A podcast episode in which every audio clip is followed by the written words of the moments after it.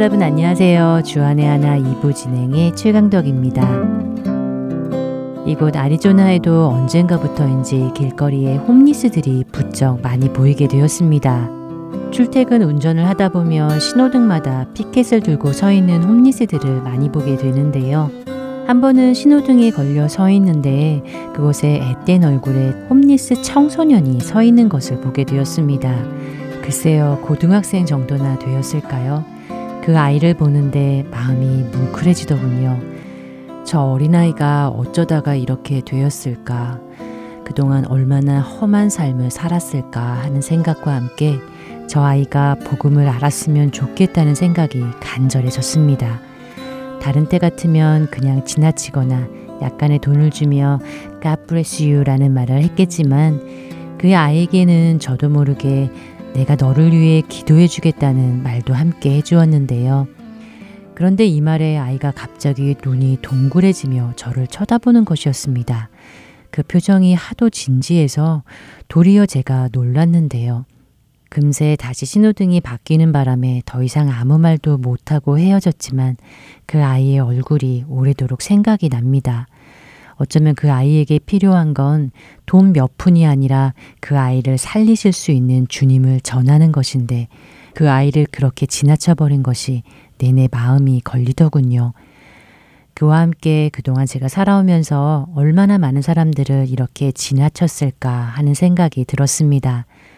주님을 따르는 그리스도인이라고 말하면서도 예배도 많이 드리고 말씀도 많이 듣고 주님을 위한다며 여러 가지 일들을 한다고 하면서도 정작 정말로 복음이 필요한 사람들, 누군가의 도움이 절실히 필요한 사람들을 이렇게 지나치며 외면하고 살지는 않았나 하는 생각이 많이 들었습니다. 그러면서 예수님께서 선한 사마리아인의 비유를 통해 하신 말씀을 다시 한번 생각해 보게 됩니다.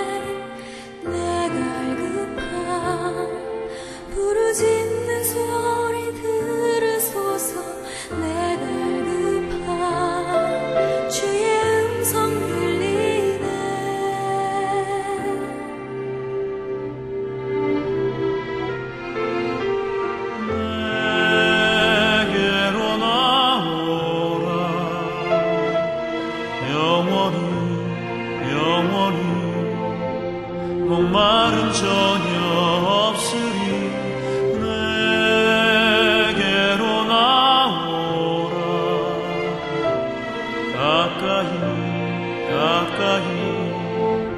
생수의 근원 되신 주께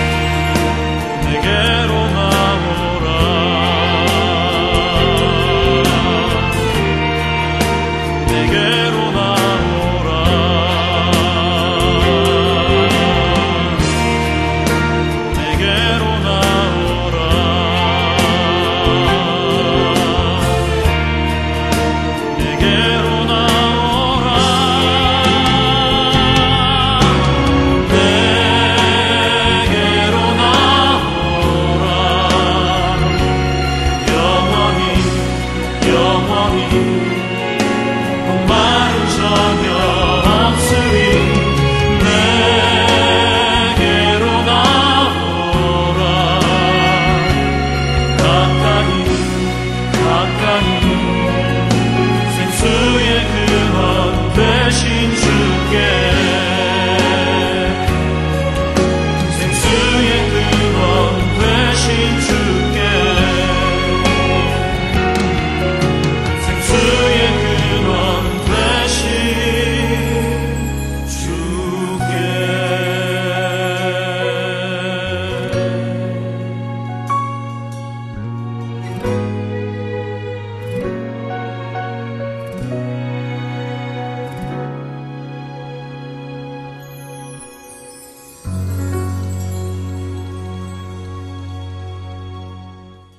누가복음 10장에는 우리가 잘 아는 선한 사마리아인의 비유의 말씀이 나옵니다. 이 말씀은 어떤 율법 교사가 예수님을 시험하기 위해 다가와 질문을 함으로 시작이 되는데요. 그의 질문은 내가 무엇을 해야 영생을 얻겠냐는 것이었습니다. 이에 예수님은 율법에 무엇라 기록되어 있느냐고 다시 물으시지요. 이 질문에 그는 율법 교사답게 과연 옳은 대답을 합니다. 누가복음 10장 27절에 대답하여 이르되 내 마음을 다하며 목숨을 다하며 힘을 다하며 뜻을 다하여 주 너의 하나님을 사랑하고 또한 내 이웃을 내 자신같이 사랑하라 하였나이다 라고 말입니다. 그의 이 말을 들으시고 예수님은 내 말이 옳도다 이를 행하라 그러면 살리라 라고 말씀해 주시지요. 그러자 율법교사는 다시 예수님께 질문을 합니다. 그렇다면 나의 이웃은 누구냐고 말입니다. 그의 질문에 예수님은 강도 만난 사람의 이야기를 해주십니다. 그 이야기가 30절 이하에 나오는데요. 어떤 사람이 예루살렘에서 여리고로 내려가다가 강도를 만나 거의 죽게 된 채로 길에 버려지게 되었다는 것입니다. 그 길에 한 제사장이 지나다 그를 보게 됩니다. 그러나 그는 죽어가는 그를 보고도 피하여 지나가지요.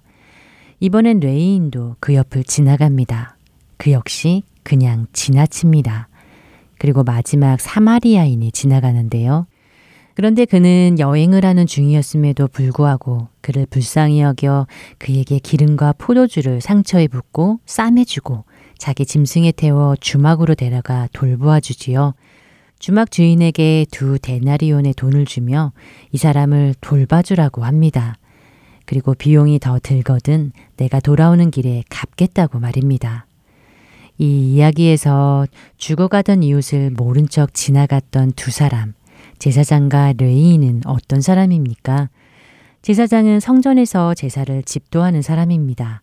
레위인도 성전에서 제사를 드리는 제반 업무를 담당하는 사람이지요. 그들은 누구보다 하나님을 잘 알고 섬긴다고 스스로 여기는 사람이었을 것입니다. 누구보다 말씀을 잘하는 사람들일 것이며 율법을 익히 알았을 것입니다. 예수님께 이 질문을 하고 있는 율법 교사처럼 전심을 다해 하나님을 사랑하는 것과 이웃을 내 몸과 같이 사랑하는 것이 가장 큰 계명임을 누구보다 잘 알고 있었을 것입니다. 그러나 아무리 말씀을 많이 알아도 많은 사역과 봉사를 하여도 그것이 무엇을 위한 것이냐는 것입니다. 자신들은 주님을 위한 일을 한다고 생각하지만 정작 가장 중요한 것을 놓치고 있었던 것이 아니었는지요. 그러나 세 번째 등장하는 사마리아인은 길에 쓰러져 있던 그에게 다가갑니다. 이 사람이 자신들을 그렇게 경멸하던 유대인이었던 아니던 개의치 않고 죽어가는 사람을 살려야겠다는 절박한 마음으로 그를 도와줍니다. 그를 불쌍히 여기고 상처를 싸매주고 그가 다시 살아나도록 돌보아 주지요. 이 말씀을 마치시고 예수님은 그 율법 교사에게 다시 질문을 하십니다. 누가복음 10장 36절에 내 생각에는 이 세 사람 중에 누가 강도 만난 자의 이웃이 되겠느냐 라고요. 우리는 잘 압니다. 예수님의 이 질문, 누가 강도 만난 자의 이웃인지 말입니다. 그러나 예수님이 만약 제게 이 질문을 하신다면 선뜻 대답을 할 수 있을 것 같지가 않은데요. 어쩌면 죽어가는 이웃을 보고도 그냥 지나쳤던 저들이 바로 저의 모습은 아닌지 모르겠습니다.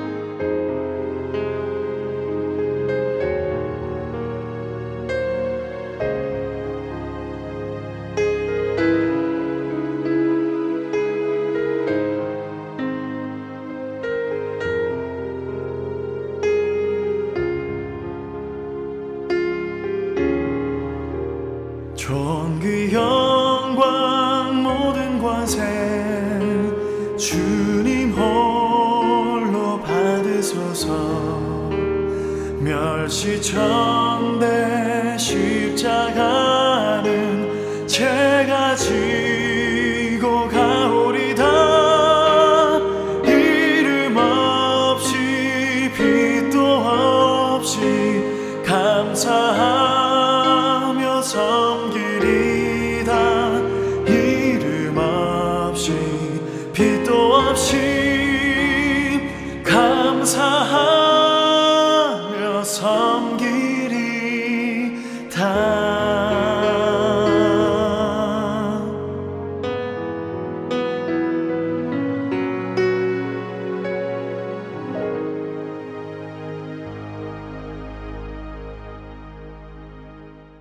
설교 말씀 함께 하시겠습니다. 졸지아 아틀란타 한비전 교회 이호샘 목사께서 요한복음 21장 1절에서 18절의 말씀을 본문으로 내가 나를 사랑하느냐 라는 제목의 말씀 전해 주십니다.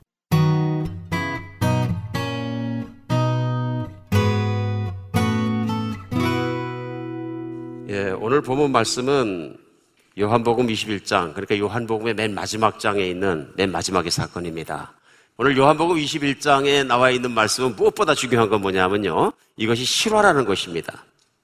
누가 만든 얘기도 아니고 누가 책에다 만들어 쓴 얘기도 아니고 여러분과 제가 살고 있는 이 지구 땅, 지구 위에서 실제로 일어났던 일. 하나님의 아들 예수 그리스도께서 육신을 이 땅에 오셔서 정말로 평범했던 시골에 있던 어부 베드로를 만나시고 또 제자들을 만나셔서 그들과 함께 살아가시고 그들이 정말로 천국 가는 길과 영원한 길을 내기 위해서 이제는 십자가에 돌아가시는 사건까지 요한복음에 적혀 있습니다. 그러니까 예수님께서 모든 죄를 짊어지시고 어린 양이 돼서 희생의 제물이 되어서 십자가의 죽음을 당하실 때 베드로와 제자들은 너무나 놀랐을 겁니다. 여러분 어떻겠습니까? 3년 반을 같이 살다가 자기가 따르고 자기를 돌보아 주시던 예수님께서 고문 받으시고 비참하게 피 흘리면서 그때 당시에 정말 로마를 대항으로 반란한 사람들은 정말로 들판 또 언덕에서 십자가 못 박혀 죽으는 모습을 익히 보았던 그들에게 그 떨리는 마음이라는 건 이루 말할 수가 없는 것입니다. 그럼 예수님과 함께 나도 죽을 수 있겠구나 하는 두려움, 각종의 두려움이 그들에게 밀려왔을 것입니다. 그래 많은 제자들은 몇몇 소수의 제자들을 빼놓고는 전부 도망갔던 것 같습니다. 그 현장 속에서 무서우니까 도망가는 거죠. 물론 그 중에 한 제자는 예수님을 팔아먹은 제자도 있고요. 그러니까 어떻게 보면 꼭 제자 훈련이 실패인 것 같이 보입니다. 제자들은 다 도망가 버리고 그중에 가장 용감했던 제자가 누구냐면 베드로인데요. 어, 주님이 걸어오시니까 물에 뛰어들어갔던 제자가 베드로입니다. 믿음이 있는 제자죠, 그중 가장. 근데 베드로도 가야바의 법정까지 쫓아갔다가 어, 그 자리에서 겁에 질려서 결국은 나중에 어, 정말로 예수님을 부인해버리고 마는 참담한 사건이 일어납니다. 그러니까 그 마태복음 26장 31절로 35절에 보면은 그때 예수께서 제자들에게 이르시되 오늘 밤에 너희가 다 나를 버리리라 기록된 바 내가 목자를 치린 양의 떼가 흩어지리라 하였느니라 하고 말씀하십니다. 그러니까 그 마지막 밤에 성찬을 나누시고 그 제자들에게 말씀하실 때 오늘 밤에 너희가 다 나를 버릴 것이다 하고 말씀하십니다. 그러자 그때 베드로가 대답합니다. 33절에 베드로가 대답하이르되 우리 모두 주를 버릴지라도 나는 결코 버리지 않겠나이다. 참 믿음의 각오죠. 전 좋은 각오라고 생각합니다. 아주 좋은 태도고요. 어, 자기의 그 자신 있는 태도를 보이는 나는 절대로 버릴 것 같지 않습니다. 그러니까 예수님께서 이르시되 내가 진실로 내게 이르느니 오늘 밤 닭 울기 전에 내가 세 번 나를 부인하리라. 새벽이 밝기 전에 내가 세 번 나를 믿지 않는다고 부인할 것이다. 그랬더니 베드로가 얘기합니다. 내가 주와 함께 죽을지언정 주를 부인하지는 않겠나이다. 그랬더니 남아있는 제자들도 우리도 부인하지 않겠습니다. 하고 얘기했습니다. 그리고 바로 그 밤에 예수님께서 잡혀가시고 바로 그 밤에 가야베 법정에 끌려갔을 때 베드로는 그 밤이 밝기 전에 닭이 울기 전에 세 번 예수님을 부인했다. 이렇게 얘기합니다. 특별히 그 부인하는 장면을 마태는 적을 때 마태복음 26장 74절로 75절에 보면 이렇게 얘기합니다. 세 번째 그가 부인할 때 그가 저주하며 맹세하여 때 나는 그 사람을 알지 못하노라. 그러니까 그가 누구냐면 베드로예요. 한 여종이 문을 들어가는데 아 저 예수와 한패라. 그러니까 아니라 나는 그를 모른다. 근데 그 여종 옆에 서 있던 다른 여종이 불을 찌는데 와가지고 아니라 내가 한패라. 그러니까 나는 결단코 아니라. 난 절대로 한패가 아니라. 세 번째 또 옆에 섰던 사람들이 얘기합니다. 아니다. 너는 한 패 맞다. 그러니까 베드로가 이때 얘기한 게 뭐냐? 저주하며 맹세하여. 예수님은 컬스 했다는 얘기입니다. 저주했다. 그리고 하나님께 맹세하건대 나는 한 패가 아니라 거짓말하는 겁니다. 그리고 예수님을 부인하는 것입니다. 그리고 끝은 어떻게 나왔냐면요. 달기 오니까 예수님 생각이 벌떡 났습니다. 그래서 밖에 나가서 심하게 통곡했다는 것입니다. 오늘 본문은 이런 상황을 우리가 염두에 둘 필요가 있습니다. 왜냐하면 너희가 이 밤이 밝기 전에 나를 버리리라고 예수님께서 말씀하시면서 그러나 마태복음 26장 32절에는요. 내가 살아난 후에 너희보다 먼저 갈릴리로 가리라 말씀하셨어요. 갈릴리는 예수님과 제자들이 만나서 사랑을 나누고 교제를 하고 그리고 사역을 했던 곳입니다. 아마도 가장 예수님의 공생의 기간 중에서 가장 성공적이고 가장 어, 전성기의 사역이라고 얘기한다면 가버나물 중심으로 사역하셨던 갈릴리 호수를 주변에 하셨던 사역기일 것입니다. 예수님께서 제자들에게 내가 부활하면 먼저 너희보다 먼저 갈릴리에 가 있겠다 하고 하신 겁니다. 오늘 그래서 예수님을 부인한 베드로나 예수님을 정말 따라야 되는데 무서워서 도망갔던 제자들이나 예수님의 이 말씀이 생각나서 어디로 가느냐면 갈릴리로 갑니다.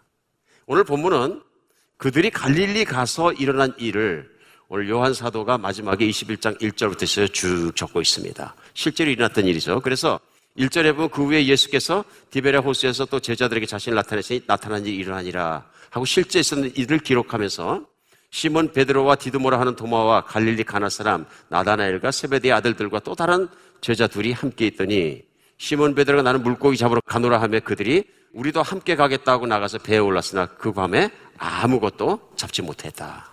그러니까 오늘 이 말씀 가지고 이제 여러 가지 해석이 가능합니다. 제가 많이 들었던 해석이 뭐냐면 베드로가 예수님을 버리고 이제는 예수님을 떠나가지고 생업으로 돌아가서 어부의 삶으로 돌아가 버렸다. 뭐 저도 그렇게 생각한 적이 있었습니다. 근데 오늘 말씀을 놓고 말씀을 준비하면서 아무리 묵상하고 곰곰이 생각해봐도 베드로가 예수님을 떠났기 때문에 생업으로 돌아간 것 같지는 않다는 것이 결론입니다. 베드로가 마태복음 26장 정말로 그 23절에서 예수님께서 말씀하신 것처럼 내가 부활하면 다시 살아나면 너희 먼저 갈릴리 가 있겠다. 너희보다 먼저. 하니까 한 말씀을 붙잡고 있었다. 왜냐하면 오늘 고기 잡는 현장에는 베드로가 있는 것이 아니라 다른 제자들도 있었다는 것입니다. 베드로와 다른 제자 이 많은 제자들이 한꺼번에 일곱 명이 몽땅 예수님을 떠났다 이런 얘기가 아니고요. 예수님 잊어버리고 우리 생업하고 우리끼리 살자. 그런 얘기 아니다 하는 얘기입니다. 이 말씀은 계속 예수님을 따라가는 제자들의 예수님과 함께 가는 인생을 살아가는 것 연장선상에 있다 하는 얘기입니다. 그래서 그들이 제자로서의 삶을 살아가는 것이 그것으로 십자가의 사건으로 끝난 것이 아니고 그들 마음속에서 그래서 할 수 없으니까 고기를 잡아간 것이 아니라 기다리고 있는데 그냥 멍청하게 기다릴 것이 아니라 우리가 고기라도 잡아서 먹을 걸 스스로 한번 챙겨보자 하는 마음에서 같이 고기를 어, 잡는 것 아니겠느냐. 이것이 더 타당성 있는 해석이 된다고 저는 믿습니다. 오늘 그들이 밤새도록 고기를 잡았는데 잡은 게 없습니다. 이거 어디서 많이 듣던 얘기입니다. 예수님과 함께 가는 인생 여행 시작부터 누가 보면 5장에서 시작했는데요. 평생을 어부로 살아야 되는 아버지도 어부, 할아버지도 어부, 어부 증조 할아버지도 어부, 고조 할아버지도 어부입니다. 그 삶의 체인, 굴레 속에서 나올 수 없는 베드로를 어느 날 갑자기 예수님께서 삶의 현장 속에 찾아가신 사건이 누가복음 5장에 나와 있는 사건에서 우리는 말씀을 시작한 것입니다. 그때 밤새도록 베드로가 고기를 잡았는데 그물이 빈 그물이에요. 내가 배고프고 지치고 힘들고 집에 들고 갈 것도 없는 상태예요. 그런 현장에서 예수님께서 깊은 데로 가서 그물을 던져보라 하니까 던졌는데 그물이 찢어지도록 고기가 올라왔더라. 만선이에요. 너무 놀라서 베드로가 그 자리에 엎어지고 자기가 죄인인 걸 인정하고 예수님을 따라가서 예수님의 제자가 됩니다. 그 시작이었습니다. 그런데 오늘 디베리아 호스가에서 정말 똑같은 사건이 납니다. 디베리아 호스나 갈릴리 호스나 다 똑같은 호수의 다른 이름입니다. 그러니까 오늘 똑같은 호수에서 오늘 똑같은 사건이 또 일어납니다. 그것이 뭐냐면은 이들이 정말로 고기를 잡지 못했는데 어, 그들이 멀리에서 소리를 지르는 그 예수님의 음성을 듣는 겁니다. 그러니까 예수께서 이르시되 얘들아 너희가 고기가 있느냐 대답하니까 못 잡았습니다. 그러니까 오늘 이르십니다. 그물을 배 오른편으로 던져라. 그러니까 그 말씀에 순종해서 올림편으로 던졌더니 고기가 올라오는데 정말 그물이 찢어지도록 올라오는 거예요. 오늘 요한사도는 구체적으로 그게 100, 153마리였다 이렇게 얘기합니다. 제가 어릴 때 진짜 궁금했던 게 있어요. 어릴 때 늘 똑딱똑딱 모나미 볼펜을 쓰는데 그 모나미 볼펜 맨 뒤에 153이라고 쓰여 있어가지고 도대체 이건 무슨 숫자냐. 그러니까 공부하다가 공부하라고 그것만 이렇게 쳐다보고 여러분도 궁금하신 분 계셨어요. 이게 150, 153마리 베드로가 잡아 올렸던 물고기에 대해서 그 의미, 상징으로 다 파놓으신 거죠. 모나미 볼펜 하시는 분이. 오늘 이 기적의 현장 속에서 요한 사도가 즉각적으로 깨닫습니다. 그래서 이것은 주님이시다. 그러니까 주님이시란 소리를 듣자마자 베드로가 겉옷을 얼른 입고 참 예의가 바른 사람이에요. 아마 겉옷을 다 벗고 훌떡 벗고 아마 물에서 하니까 밤새도록 그물질을 했던 모양입니다. 그러니까 예수님 앞에 가니까 잘 차려입고 그래 주일날 성장을 잘 차려입고 예배드리러 가야 된다 그런 분이 제가 절대로 반대하지 않습니다. 물론 자연스럽게 오시는 것도 좋은 일이지만 어, 예수님을 만나는 데서 내가 가장 정말 깨끗하게 나가고 싶다. 또 좋은 마음이라고 생각합니다. 그래서 베드로 사도도 얼른 겉옷을 거치고 수영하는데 겉옷은 사실 거치장스러운 옷이거든요. 물에 뛰어 들어가서 수영해서 예수님께 따라갔다. 예수님 보니까 얼마나 좋았을까요? 다른 제자들 배를 저어갈 생각하는데 예수님이 밤에 걸어오실 때 베드로가 나도 걷겠으면 뛰어나간 것처럼 똑같습니다. 뜨겁습니다. 마음이 뜨거우니까 튀어나가서 예수 믿는 대로 막 수영해서 가는 겁니다. 예수님 앞에 서서는 무슨 마음이 되는지 모르겠습니다. 또 무슨 대화를 나누는지 모르겠습니다. 그러나 오늘 본문 말씀은 그렇게 온 제자들을 예수님께서 어, 해변가에서 준비하게 계셨던 새로 지은 숯불에 구운 떡과 생선을 가져가서 생선도 구워주시고 아침밥을 맛있게 해주십니다. 근데 조발을 먹고 나서부터 실제 본문에 이제 시작됩니다. 그 시작이 뭐냐 하면은 예수님께서 딱이 베드로를 꼬집으셔서 베드로에게 얘기하십니다. 내가 이들보다 나를 더 사랑하느냐? 오늘 보시니까 예전이나 지금이나 베드로의 행동에는 차이가 없습니다. 분명히 신앙의 실패자거든요. 예수님을 세 번씩이나 부인하고 맹세하며 부인하고 그래갖고 신앙 상태에서 완전히 실패자인데 이 베드로에게 물어보십니다. 그가 정말 수용하고 거들거치 막 튀어나와서 예수님께 뛰어오는 모습을 보면서 내가 이 다른 제자들보다 나를 진짜로 더 사랑하느냐 하고 물어보십니다. 그러니까 이게 헬라 원어부는 아가파오메 합니다. 그러니까 사랑을 아가페라는 단어를 물론 쓰신 거죠. 그러니까 오늘 베드로가 얘기합니다. 주님 그러하나이다. 대답이 뭐예요? Yes. 내가 주님을 사랑하는 줄을 주님께서 아십니다. 여러분, 참 괴로운 고백입니다. 불과 며칠 전에 예수님을 부인했거든요. 부인했는데 그 예수님이 만나주셨고 물어보시는 거예요. 이 사람들보다 내가 나를 더 그렇게 뜨겁게 사랑하느냐? 그러니까 제 마음이 정말 그렇습니다, 주님. 그 제 마음은 주님이 아십니다. 그러니까 내 양을 치라 하십니다. 아무 말씀 안 하시고. 그래 또한 번 물어보십니다. 내가 나를 사랑하느냐? 아가파움에 내가 나를 사랑하느냐? 아, 참 쑥스러운 일입니다. 뭔가 좀 확신이 안 돼서 그러시나? 그럼 또 답합니다. 그렇습니다. 주님이 제 마음을 아십니다. 세 번째 물어보십니다. 내가 나를 사랑하느냐? 베드로가 그렇습니다. 주님이 내 마음을 아시지 않습니까? 그러니까 내 양을 먹이라. 오늘 베드로를 만나셔서 다시 한번 물어보시는 예수님, 밥상을 차려주시는 예수님, 사랑을 중단하지 않는 예수님을 보면서 우리 정말로 생각할 것이나 배울 것이 너무나 많습니다. 너무나 많습니다. 왜 그러냐 하면은 우리가 인생을 살아가면서 우리도 베드로처럼 신앙생활에 실패할 때가 있기 때문에 그렇습니다. 우리 중에 많은 사람은 예수님을 믿고 난 뜨겁게 예수님을 사랑한다고 생각하면서도 예수님의 뜻대로 살지 못하고 실족하고 심지어는 한동안 교회를 떠나고 신앙생활도 제대로 하고 빙빙 돌다가 또 예수님께 돌아오고 그럴 때도 많다 얘기. 뭐 어쩔 때는 조그만 상처라고 뭐 입었는데 교회에서 그냥 어떤 그 불만이나 뭐 그런 것만 생각, 생겨도 갑자기 교회가 싫어지고 예수님이 싫어지고 빙 떠났다가 나 시험 들었어요. 그래가지고 왔다 갔다 하다가 또 들어올 수도 있고 그렇다 그러지. 우리 현실 아니냐 하는 얘기입니다. 우리 인생을 살아가면서 예수님과 함께 걸어가는 인생을 살아가면서 우리도 알게 모르게 예수님을 버리고 도망갔던 시간 또 베드로처럼 예수님을 부인했던 심지어는 신앙인으로서는 실패한 신앙인의 모습을 또 그런 마음으로 또 그런 모습으로 살아갈 때가 없지 않아 있다. 근데 분명한 건 뭐냐 하면요. 베드로는 예수님을 따라 나서서 예수님을 부인하기까지 예수님을 정말 올곧게 따라가는데 실패한 사람인지 모르지만 한때의 베드로가 범한 잘못과 실패가 베드로를 실패자로 만들지는 않았다는 것입니다. 베드로를 끝내 오늘 예수님께서 그를 회복시키시는 것처럼 끝내 베드로는 어떻게 되냐 하면요. 우리가 아는 것처럼 예루살렘 교회 부흥을 일으키는 지도자가 되고 1세기의 교회와 주님의 복음과 그 나라를 일으키는 대단히 크게 쓰임받는 위대한 신앙이 됩니다. 오늘 분명히 알 수 있는 것은 베드로의 초라함입니다. 예수님의 십자가 사건 앞에서 베드로가 취했던 행동들과 그 실패들입니다. 그것은 결코 자랑스러운 일은 아니고 수치스러운 일입니다. 그렇죠? 배교자잖아요. 배교자. 오늘 여러분과 제가 이 본문 가운데서 신앙생활의 가장 핵심적인 것을 붙잡을 수 있는 시간이 됐으면 좋겠습니다.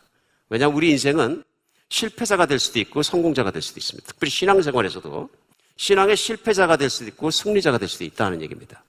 오늘은 신앙을 승리하는 가장 중요한 것 두 가지를 분명히 가르쳐 주십니다. 제일 먼저 정말로 신앙을 마지막 날까지 승리해서 그리스도를 정말 영광 돌리는 삶을 살기 위해 제일 먼저는요.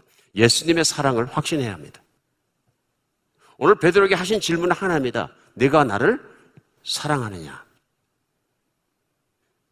내가 왜 나를 부인했느냐? 내가 왜 나를 믿지 않느냐? 내가 어찌해서 그렇게 했느냐? 이런 얘기 하지 않는다. 오늘 예수님께서 Why did you do that? 안 하시는 거예요. 근데 진짜 중요한 질문을 물으신 거예요. 너는 지금도 나를 사랑하느냐? 너는 일을 얼마나 했느냐? 너는 무엇을 했느냐? 왜 그렇게 했느냐? 따지시는 것보다 중요한 건 뭐냐면 너는 나를 사랑하느냐? Do you love me? 얼마나 예수님께서 우리에게 관계를 중요시 하시는가 하는 것을 우리 알 수 있습니다. 우리 자매님 몇 분 모이시고 또 사람들 모였는데 며칠 전에 자매님들이 저녁 먹으면서 하신 말씀이 제 기억에 남아요. 뭐냐 하면은 다른 건 다 참겠는데 반을 가지고 손톱을 찌르고 고문하면서 핍박하면서 이래도 예수 믿겠냐 그러면 못 참겠다 그런 얘기. 그러면 순교는 못할 것 같다. 얼마나 솔직한 얘기야. 솔직한 얘기. 오늘 답변이라고 생각합니다. 베드로는 베드로의 능력으로 다른 제자들은 제자의 능력으로 순교할 능력이 없어요. 실제 베드로 같이 뜨거웠던 사람도 가야바의 법정에 가니까 그 공포 분위기가 죽음을 뭐 느껴지는 그 분위기가 너무 두려워가지고 예수님을 떠나버리잖아요. 근데 예수님을 떠난 거예요? 부인한 거예요? 말만 부인했는데 예수님이 뭘 보신 거예요? 베드로가 여전히 나를 사랑하고 있다는 것을 아신 거예요. 사랑하고 있으니까 나가서 통곡하죠. 그렇죠? 나는 사랑하고 있는데 잘 따르고 싶은데 이게 안 되는 거야. 맞습니까? 하고 싶은데 안 되는 거예요. 왜? 두려움 때문에. 그래서 예수님 물어보시는 거는 내가 왜 이렇게 두려워했느냐, 믿음이 없느냐가 아니고 내가 여전히 나를 사랑하느냐. 참 기가 막히죠. 우리 마음 속에 불티 같은 신락 같은 사랑의 희망과 주님을 바라보는 눈만 있더라도 그 불씨를 살려내시는 분이 예수님인 것을 믿으시기 바랍니다. 예수님은 살리시는 분이십니다. 예수님을 살아가는 조금만 흔적이 있을지라도 그 불씨를 불어서 살려내시고 그를 정말로 우대하시고 선대하시는 분이 저는 하나님이시라고 저는 분명히 믿습니다. 우리가 인생을 살아가면서 너도 나도 할 것 없이 가장 많이 겪는 어, 힘든 것 중에 하나가 뭐냐면요. 실패자가 되려고 하자다 보니까 실제로 두려움 속에 같이 살거나 실패자가 되거나 또 때에 따라서는 열등감 속에서 시달리는 겁니다. 열등감 속에서. 근데 심리학자들의 공통적인 얘기가 뭐냐면 열등감은 만인 공통지병이다. 그 얘기는 뭐냐면요. 세계에 있는 사람 98% 정도는 어느 정도 열등감을 다 가지고 있다. 심리학자들 얘기입니다. 나머지 2%도 정도의 문제지 열등감이 전혀 없을 수는 없다. 그러니까 어떤 사람들이 아예 나는 열등감은 안 느끼고 항상 우월감에 젖어 산다. 그럼 우월감이라는 것도 결국은 열등감이라는 것의 공격적인 형태인 것 뿐이에요. 자기의 열등 의식을 가리기 위해서 막 우월한 것처럼 설치되고 그런 거죠. 뭐 심리학자들은 그렇게 얘기하는 겁니다. 그러니까 열등감이 심하게 들면 나타나는 현상들이 뭐냐면요. 흑백을 구분해서 자기와 다른 사람은 다 적으로 간주합니다. 왜냐하면 모든 게 흑백 구분법으로 생각할 때 열등감은 들어오거든요. 키가 큰 사람, 키가 적은 사람, 돈이 많은 사람, 적은 사람, 공부 잘하는 사람, 못하는 사람, 잘생긴 사람, 못생긴 사람, 뭐 정말 사랑할 만한 사람, 사랑하기 힘들어 보이는 사람 이렇게 흑백 논리로 다 구분하고 살거든요. 저 때로는 저희가 똑같이 한국 사람을 한국 사회에 살고 나오면서 좀 힘들어하는 것 중에 하나가 뭐냐면요. 뭐든지 작은 일 하나가 있으면 우리가 크리티컬하게 얘기합니다. 우리 아이들이 미국에서 근데 깜짝깜짝 놀래. 그 작은 일을 가지고 왜 그렇게 판단하십니까? 그러는 거예요. 그 작은 일은 그 사람이 젖을 수 있는 하루 중에 몇 번 전에 작은 일을 뿐, 그것 가지고 모든 걸 판단해서는 안 됩니다. 맞는 얘기죠. 근데 우리는 크리티컬해지니까 요만한 일 하나만 있으면 그거 가지고 다 패칭해. 그러니까 비난과 험담과 각정과 분당과 마귀가 좋아하는 이 모든 게 교회 안에 고 어디고 박교회가 드글드글 세상에 끓는 이유가 뭐냐면요. 그래서 그런 거죠. 열등감. 인간이 너나 할 것 없이 다 어떤 열등감을 가지고 있으니까 여유 있고 넓은 마음으로 포용하고 사랑하는 마음으로 다른 사람을 받아들이기보다는 크리티컬해지는 거예요. 저 사람 딱 하는 거 보면 내가 다 알아. 이분은 굉장한 열등감을 가지고 있다는 얘기예요. 뭐 이런 것이 있기 때문에 인생을 살아가면서 힘들다. 그 미국에서도 유명한 그 리더십을 가르치는 크리스천 학자 중에서 존 맥스웰이라는 분이 계십니다. 근데 이분이 이제 책을 읽다 보니까 어느 날 복면 쓴 사람이 자기 가는 길을 자꾸 가로막고 서 있는 것을 이제 만나게 됩니다. 계속 진로를 방해하고 괴롭힐래 복면을 확 뺏겨봤더니 그게 자기 자신이더래. 자기 자신이다. 바로 그 복면이 열등감이고 내 인생의 성장과 진로를 방해하는 방해꾼이었다. 그 얘기를 쓴 것을 제가 읽은 적이 있습니다. 이게 열등감이라는 게 사실 이게 들어오게 되면은 얼마나 힘든 겁니까? 그렇죠? 열등감. 많이 있습니다. 교회도 있죠. 네. 열등감이 심하면 감투라는 가면, 큰 교회라는 가면, 예언자라는 가면 여러 가지 뒤에 숨죠. 오늘 인생을 살아가면서 하나님의 자녀들은 열등한 조건 때문에 망하지 않는다는 걸 분명히 배워야 합니다. 베드로는 그냥 어부일 뿐입니다. 배운 것도 없습니다. 잘난 것도 없습니다. 믿음도 시험해 보니까 별거 아닙니다. 그러면 베드로 안에 무슨 생각할 수 있냐면 나는 실패자다. 나는 능력이 없어. 나는 알고 보니까 믿음도 별거 아니야. 가짜야. 이 사람은 이렇게 계속 생각하면 어떻게 됐을까요? 예, 우리가 알고 있는 베드로는 절대로 되지 못합니다. 근데 오늘 누가 껴들으신가? 예수님이 껴들어가서 내가 나를 사랑하느냐? 주님이 아십니다. 그러고 뭐라고 하십니까? 내 양을 쳐라. 무슨 말씀이야? 나는 너를 믿는다. 나는 너를 쓰겠다.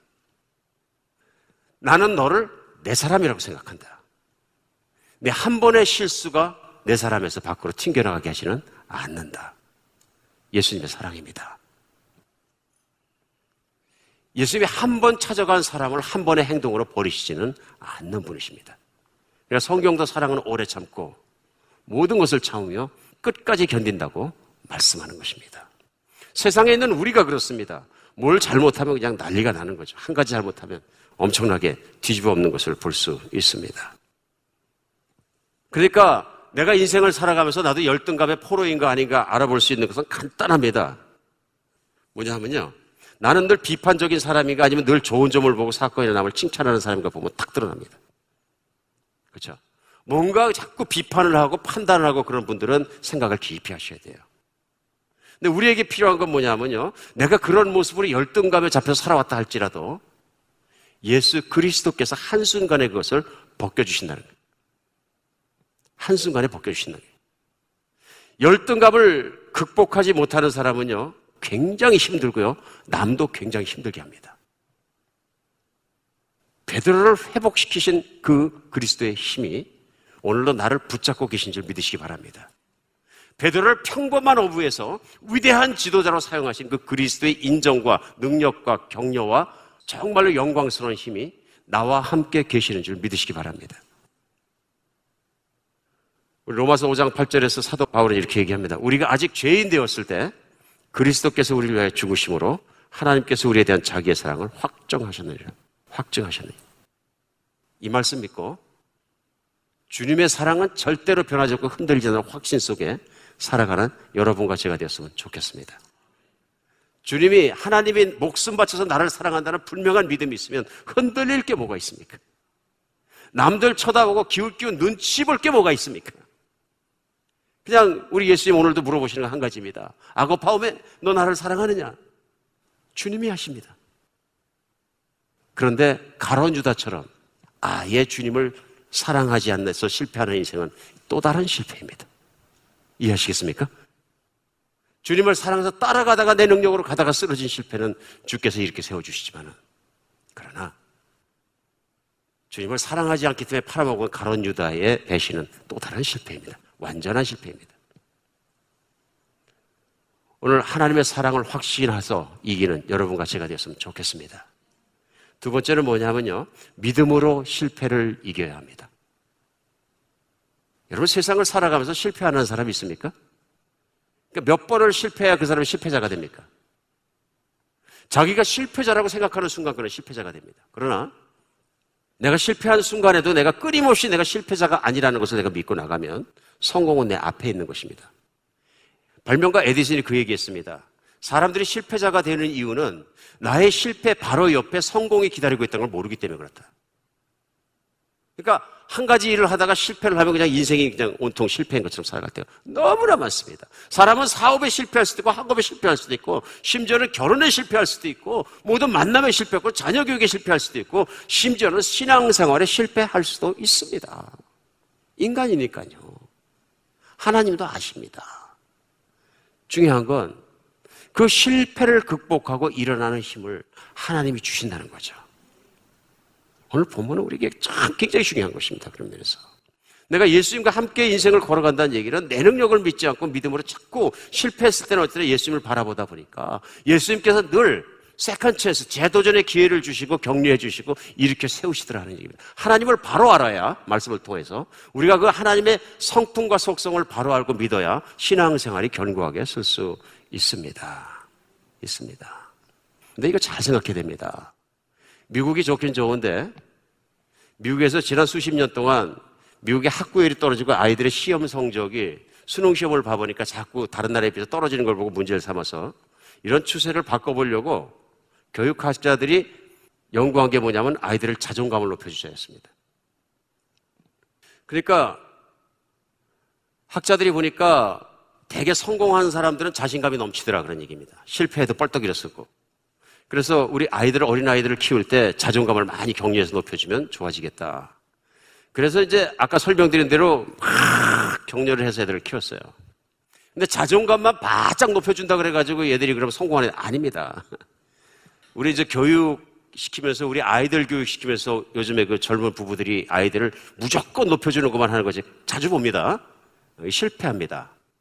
이민 교육에서 자녀 교육 실패하는 가장 큰 이유는 뭐냐면 너무 잘해줘서 그렇습니다. 너무 잘해줘서. 그래서 부모의 그늘을 못 떠나요 결국. 그 그늘 안에 살아야 되는 거예요. 그 얘기는 뭐냐 하면요. 자존감만 잘했던 못했던 계속 올려주니까 잃어버리는 게 있는 게 뭐냐 하면요. 중요한 걸 잃어버립니다. 탁월하게 성공하는 거에 대해서 무관심합니다. 챌린지가 없어요. 그러니까 좋은 대학 매, 정말 좋은 아이비리그를 졸업하고도 집에 와가지고 그냥 왔다 갔다 하든지 아버지 가게 가서 좀 도와주고 이런 삶을 살다가 말아버리는 것이 나이 먹고 그러니까 뭐 그냥 흐지부지 말아버리고 그런 것이 왜 그러냐면요. 도전하는 탁월함에 대한 인생을 한 번밖에 안 사는 이 땅의 인생을 도전하는 도전 의식이 별로 없어져요. 또 다른 건 뭐냐면요.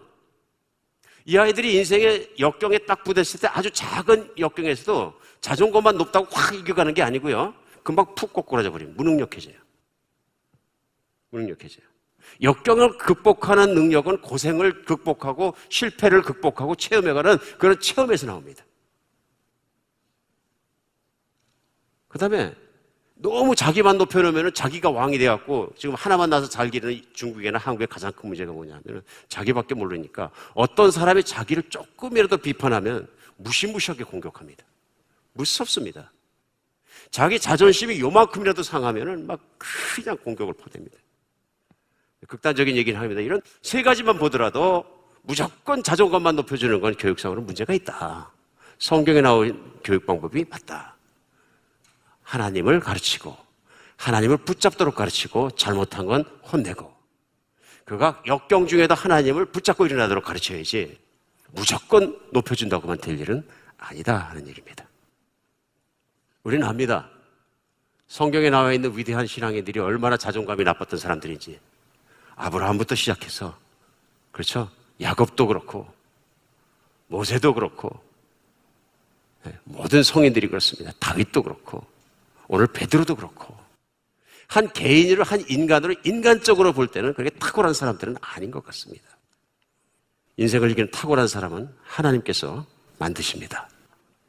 우리 켄터키 프라이 치킨 앞에 늘 웃으면서 서 있는 샌더스 할아버지가 65세 때 이혼하고 사업 망하고 부채 안고 건강 잃어버리고 아들 죽고. 깨질 건 다 깨져버렸는데 그때서 비로소 교회 찾아가서 찬송 부르고 울고 회개하고 하나님 붙잡았더니 하나님께서 새로운 용기 주시고 또 레시피를 생각나게 하셔서 켄터키 프라이 치킨을 65세에 불같이 일으키기 시작해서 장수하고 누리기까지 그분이 하나님 성경 열심히 하다가 세상을 떠날 수 있다는 얘기 아닙니까? 하나님만이 하십니다. 평범한 사람을 위대한 사람으로 만드는 능력은 하나님께만 있습니다. 실패를 믿음으로 극복하시기 바랍니다. 실패를 내 재주로 극복하려면 또 다른 실패를 불러옵니다. 믿음으로 하나님 붙잡고 나를 도우시는 하나님, 나를 붙잡으신 하나님께 의지하시기 바랍니다. 하나님은 그러한 실패와 그런 환경을 우리 믿음을 키우시기 위해서 사용하십니다. 그래서 하나님은 나의 모든 실패를 들어서 합력해서 선을 이루실 것입니다. 오늘 어떤 실패를 지나가십니까? 신앙이 흔들리십니까? 예수님 바라보시기 바랍니다. 사업이 흔들리십니까? 예수님 붙잡으시기 바랍니다. 가정이 흔들립니까? 예수님 붙잡으시기 바랍니다. 교회 문제로 흔들리십니까? 예수님만 바라보십시오. 사람 보지 마시고 예수님 바라보야 실패도 성공으로 바뀔 수 있습니다. 때로 목회도 그런 것 같습니다. 사람 보면 막 파도처럼 흔들립니다. 사람 보면 막 흔들립니다. 하나님 바라보면 하나님께서 목해도 성공하게 하실 줄 믿습니다. 기도하겠습니다. 예, 하나님. 오직 저희가 주님만 바라볼 수 있도록 도와주시옵소서. 오늘 평범한 베드로를 위대한 사도로 바꾸신 예수님. 이제 그 힘이 어디서 나오는지 저희가 알겠습니다. 예수님 저희의 위로자이시고 격려자이시고 저희와 함께 걸어가시는 반려이십니다. 주님 저희가 정말 주님을 신뢰하고 인생 중에 그렇게 실패해서 성공으로 돌아서게 하시고 늘 주님만 바라볼 수 있는 저희 되게 하여 주시옵소서. 그리스도 예수 이름으로 기도합니다.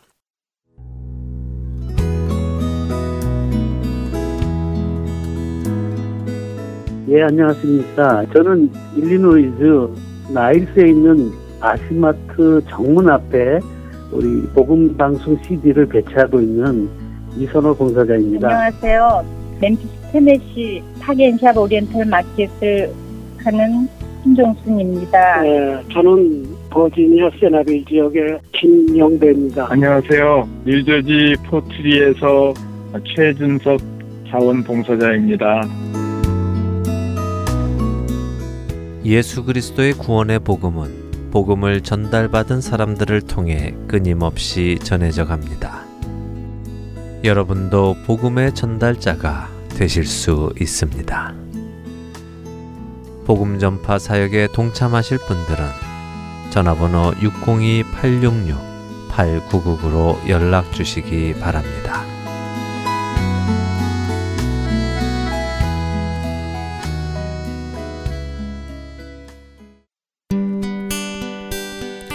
기쁜 소식 사랑으로 땅끝까지 전하는 아랜소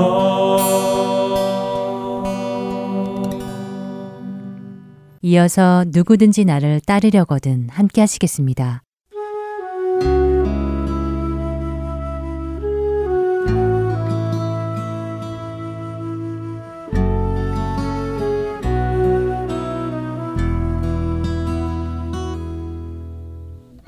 여러분 안녕하세요. 누구든지 나를 따르려거든 진행의 강승규입니다.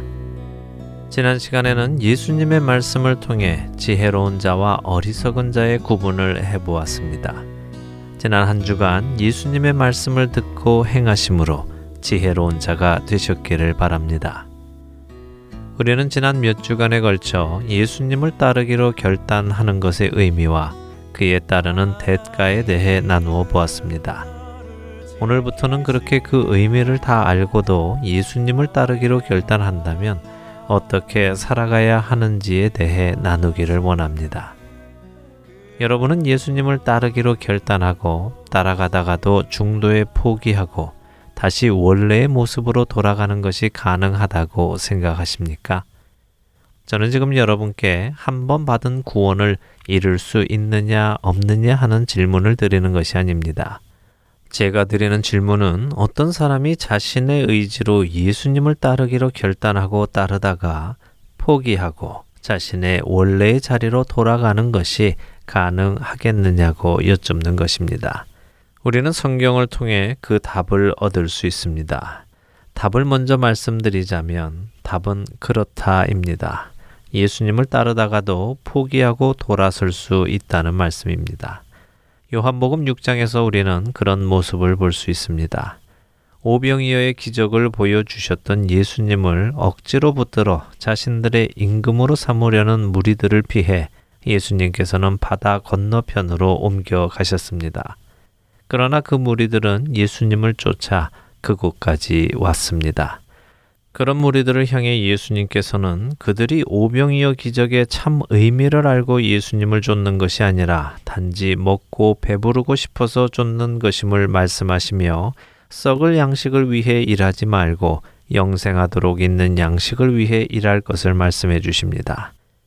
예수님을 쫓기로 했던 그들의 동기와 예수님을 왕으로 세우려고 했던 그들의 목적이 잘못되었다는 것을 말씀해 주시는 것이지요. 예수님을 쫓던 무리들은 예수님을 쫓기로 결단했던 사람들입니다. 그 중에는 실제로 제자라 불리던 사람들도 있었습니다. 우리는 흔히 예수님의 제자라고 하면 예수님의 열두 제자만이 제자라고 생각을 하기도 합니다. 그러나 예수님께는 열두 제자 외에도 많은 제자들이 있었습니다. 바로 이 모든 무리와 제자들을 향해 예수님께서는 당신이 하늘로부터 온 참떡이며 생명의 떡임을 말씀하십니다. 그리고는 6장 53절에서 바로 그 예수님의 살을 먹지 않고 예수님의 피를 마시지 아니하면 생명이 없다는 것을 선포하십니다. 예수님의 이 말씀은 무슨 의미일까요? 예수님의 살을 먹고 피를 마셔야 한다는 말씀이 무슨 뜻인지요? 예수님의 이 말씀은 이제는 우리가 육신을 위한 음식을 먹고 살아가는 자가 아니라 우리의 영원한 생명을 위해 먹고 살아가는 자가 되어야 한다는 말씀입니다. 그리고 그 영원한 생명을 위한 양식은 예수 그리스도라는 말씀이지요. 우리는 그리스도로 먹고 마시고 살아가야 한다는 말씀입니다. 더 쉽게 말하자면 우리가 예수님 안에 거하고 예수님 안에 남아서 예수님과 함께 살아가야 한다는 말씀입니다. 예수님을 따르기로 결단한 사람은 이제는 자신은 죽고 예수로 살아가는 사람이 된다는 의미입니다. 이것이 쉬운 일일까요? 하루에도 몇 번씩 튀어나오는 우리의 자아를 볼 때 이 일은 결코 쉬운 일이 아닌 것을 우리는 압니다. 하지만 어려운 일이라고 해서 포기할 일도 아닙니다. 우리는 결코 포기해서는 안 됩니다. 예수님을 따르는 것을 포기한다는 것은 곧 영원한 생명을 포기한다는 의미이기 때문입니다. 하지만 아쉽게도 예수님의 이 말씀을 들은 많은 사람들은 이 말씀이 듣기에 어렵다고 말합니다. 그리고는 예수님을 떠나갑니다. 요한복음 6장 60절과 66절의 말씀을 읽어드리겠습니다. 제자 중 여럿이 듣고 말하되 이 말씀은 어렵도다. 누가 들을 수 있느냐 한데 그때부터 그의 제자 중에서 많은 사람이 떠나가고 다시 그와 함께 다니지 아니하더라. 예수님을 따르기로 결단하고 따랐던 제자들, 예수님을 왕으로 모시기를 원했던 무리들, 그들 모두는 예수님의 말씀을 들었습니다. 예수님으로만 먹고 살아가야 하는 삶에 대한 예수님의 선포를 들었습니다. 그러자 많은 사람들이 떠나갔습니다. 생명이신 예수님을 떠나갔습니다. 다시는 그와 함께 다니지 않았다고 성경은 말씀하십니다. 예수님을 따르기로 결단하고 따르다가도 포기하고 돌아설 수 있습니까? 그렇습니다. 돌아설 수 있습니다. 나를 부인하지 못하는 자들은 결국 다시 자신의 삶으로 생명을 떠나 사망으로 돌아가고 맙니다. 이렇게 떠나가는 제자들을 바라보시면서 예수님께서는 남아있는 제자들에게도 물으십니다. 요한복음 6장 67절입니다. 예수께서 열두 제자에게 이르시되 너희도 가려느냐? 예수님이 말씀하시던 요한복음 6장 그 시대부터 우리가 살아가고 있는 지금 이 시대까지 많은 사람들이 예수님을 쫓기로 결단했었습니다. 그러나 그들 중 많은 사람들이 예수님을 쫓는 것을 중도에 포기하기도 했습니다. 예수님을 쫓는다는 의미는 예수님으로만 먹고 살아간다는 의미입니다. 교회를 다닌다고 해서 예수님을 쫓는다고 말할 수는 없습니다. 세례를 받았다고 해서 예수님을 쫓는다고 말할 수도 없습니다. 예수님을 쫓는다는 것은 나는 죽고 내 안에 예수께서 살아가신다는 의미입니다. 사람들은 예수님만으로 살아가는 것을 포기합니다. 돌아섭니다. 어렵다고 말합니다. 그래도 될 것이라고 생각합니다. 이렇게 이 시대에도 예수님을 떠나가는 제자들을 바라보며 예수님께서 오늘 여러분께 물으십니다. 너희도 가려느냐? 예수님의 이 질문에 여러분은 무엇이라 대답을 하시겠습니까? 세상은 점점 부패해 가고 그리스도의 제자들이 점점 세상과 타협하며 진리의 말씀에서 떠나가고 있는 이때에 너희도 그렇게 떠나가려느냐라고 예수님께서 물으신다면 여러분은 무엇이라 대답하시겠습니까? 예수님의 이 심각한 질문에 여러분의 대답을 생각해 보시기 바랍니다. 이 대답은 여러분의 영원한 생명을 결정 지을 수 있기 때문입니다. 예수님의 이 질문을 받았던 열두 제자 중 시몬 베드로는 정답을 이야기합니다. 요한복음 6장 68절과 69절의 말씀입니다. 시몬 베드로가 대답하되 주여 영생의 말씀이 주께 있사오니 우리가 누구에게로 가오리이까 우리가 주는 하나님의 거룩하신 자이신 줄 믿고 알았사옵나이다. 여러분의 대답은 어떻습니까? 베드로의 이 대답과 같은 대답이시기를 바랍니다. 영원한 생명의 말씀이 바로 예수 그리스도께 있고 바로 그분이 영원한 생명의 말씀 그 자체이십니다. 그분 안에 우리가 거하고 그분이 우리 안에 거하실 때 우리는 그분으로 먹고 마시며 살아가게 됩니다. 이것은 어려운 말씀입니다. 그러나 어렵다고 해서 돌이킬 수 없는 말씀입니다. 예수님의 이 말씀을 듣고 예수님을 떠나가던 제자들을 향해 예수님은 어떻게 하셨습니까? 그들이 떠나가지 않고 곁에 머물게 하기 위해 메시지를 바꾸시거나 그들이 받아들일 만하게 적당히 물을 타거나 하지 않으셨습니다. 또 그 말씀을 취소하시지도 않으셨습니다. 예수님은 모든 사람을 초청하셨습니다. 그러나 모든 사람이 그 초청에 응하는 것은 아닙니다. 예수님의 그 초청에 응하는 사람은 예수님이 바로 하나님이 보내신 그리스도임을 믿는 자이며 그 말씀을 따라 살아가는 자뿐입니다. 오늘 여러분은 예수님으로만 먹고 마시며 살아가고 계십니까? 그분 안에 거하시며 그분으로 인하여 살아가고 계십니까? 누구든지 나를 따르려거든 마치겠습니다.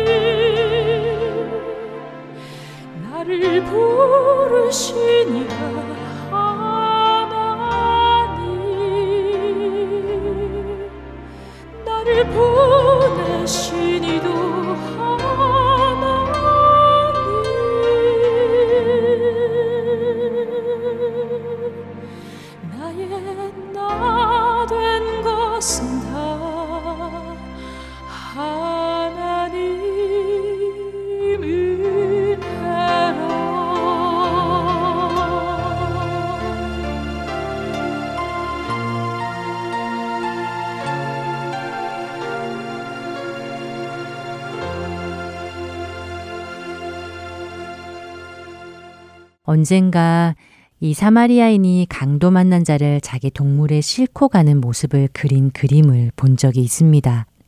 그 그림에서 강도 만난 자는 벌거벗겨져 있는 데다 몸에 피가 흐르고 창백한 얼굴에 몸을 가눌 수도 없을 만큼 널브러져 마치 죽은 시체와도 같은 모습이었습니다. 그런 그를 사마리아인은 자신의 동물에 싣고는 힘없이 무너져 내리는 그를 자신의 온몸으로 지탱하며 힘겨운 발걸음을 내딛고 있었는데요.